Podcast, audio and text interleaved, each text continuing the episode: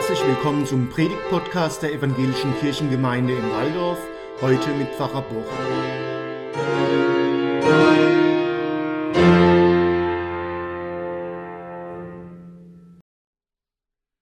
Die Predigt am zweiten Advent 2021 über Jesaja 63 bis Jesaja 64, Vers 3.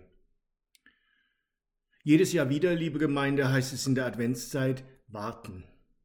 Ja, das lernen die Kinder schon in der Schule. Advent, das kommt vom lateinischen Adventus und heißt auf Deutsch Ankunft. Wir warten auf Gott. Gott kommt in die Welt.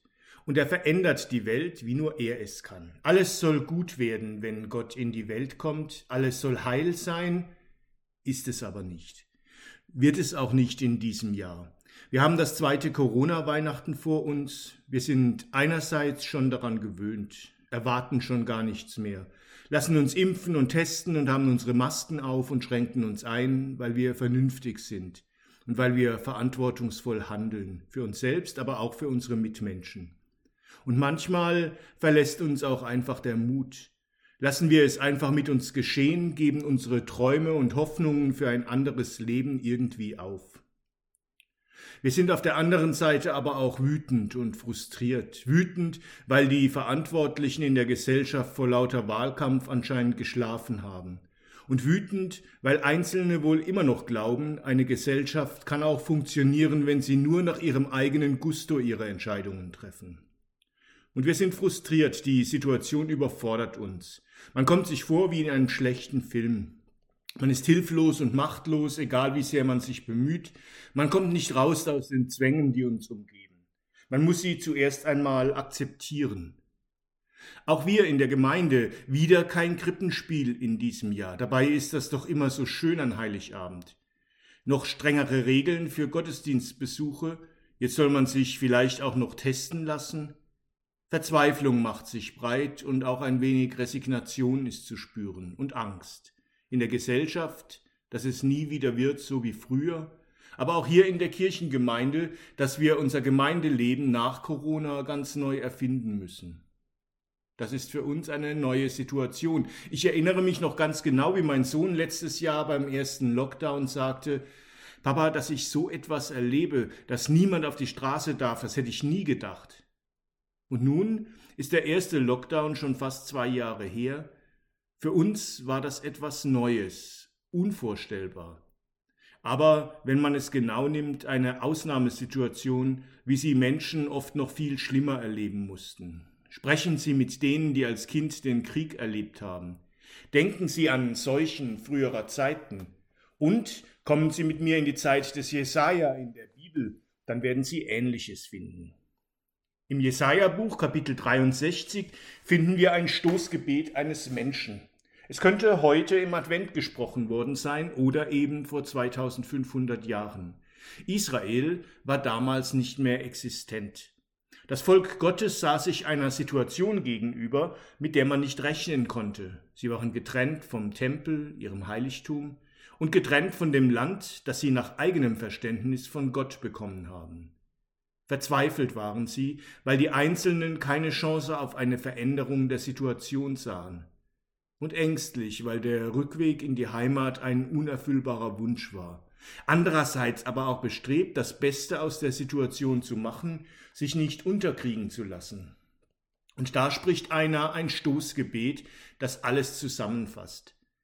Gott, schau doch vom Himmel herab, wo du in Heiligkeit und Pracht wohnst. Wo sind deine brennende Liebe und deine Macht, dein großes Mitgefühl und deine Barmherzigkeit? Wir merken nichts davon. Du bist doch unser Vater. Es geht uns, als wärst du nie unser Herrscher gewesen. Es ist, als wären wir nicht nach deinem Namen benannt.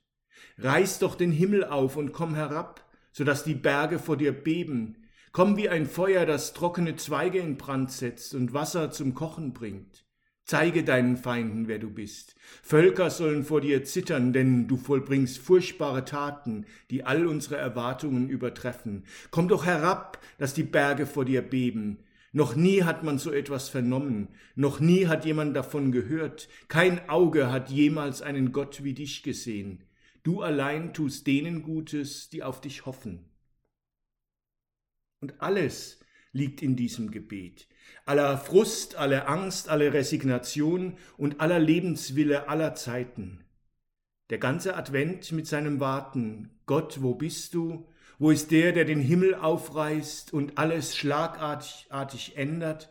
Wo ist der, der in, der Hand, in die Handlungsunfähigkeit der Politiker endlich mal etwas Schwung bringt? Wo ist der, der die Pandemie beendet? Wo ist der, der das Volk nach Israel zurückführt? Wenn er so mächtig ist, warum greift er nicht ein? Wenn er alles weiß und sieht, wie es uns geht, warum bleibt er untätig? Angst und Mutlosigkeit, Frustration und Resignation, über Jahrtausende hinweg geht es allen Menschen gleich. Und auch mit der Wut.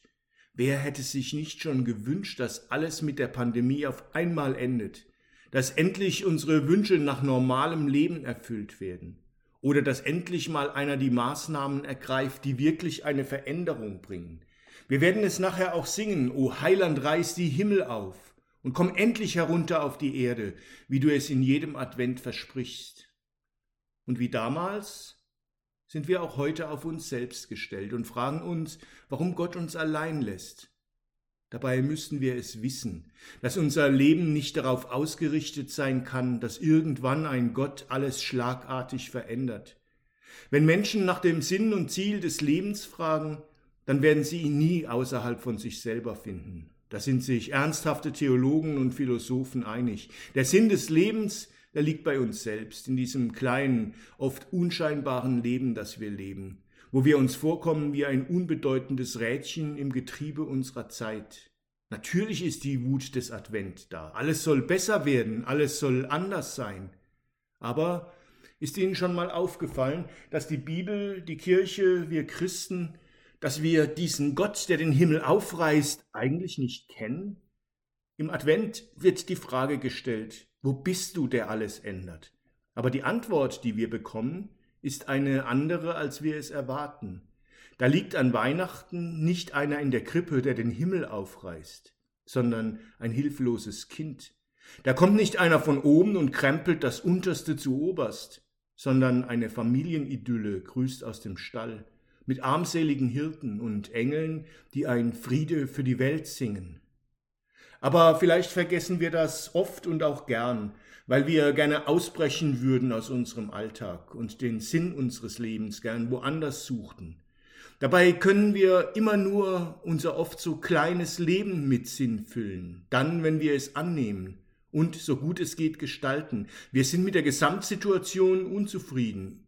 Ja, so ist es. Sie wird aber nicht besser, wenn wir auf eine plötzliche Umwälzung hoffen und warten. Sie kann nur besser werden, wenn wir unsere Träume behalten, wenn wir die Sehnsüchte nach einer anderen Welt oder auch nur nach einem anderen Leben nicht aufgeben. Sonst wird unser Leben nie sinnvoll sein, weil wir dann resignieren.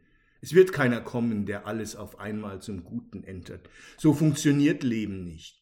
Ohne unsere Träume und Ideen von einem anderen Leben leben wir in Angst, weil wir mutlos sind.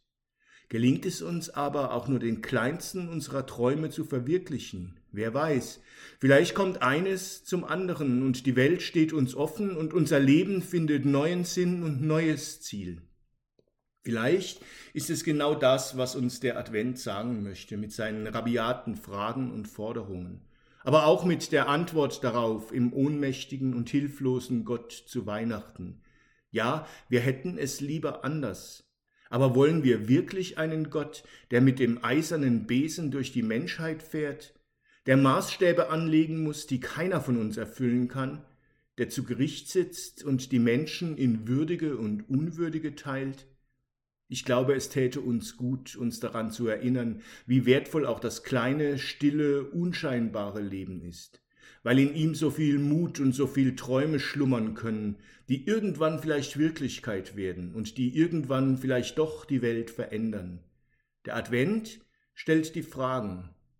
Weihnachten gibt die Antwort und wir, wir müssen und dürfen es leben.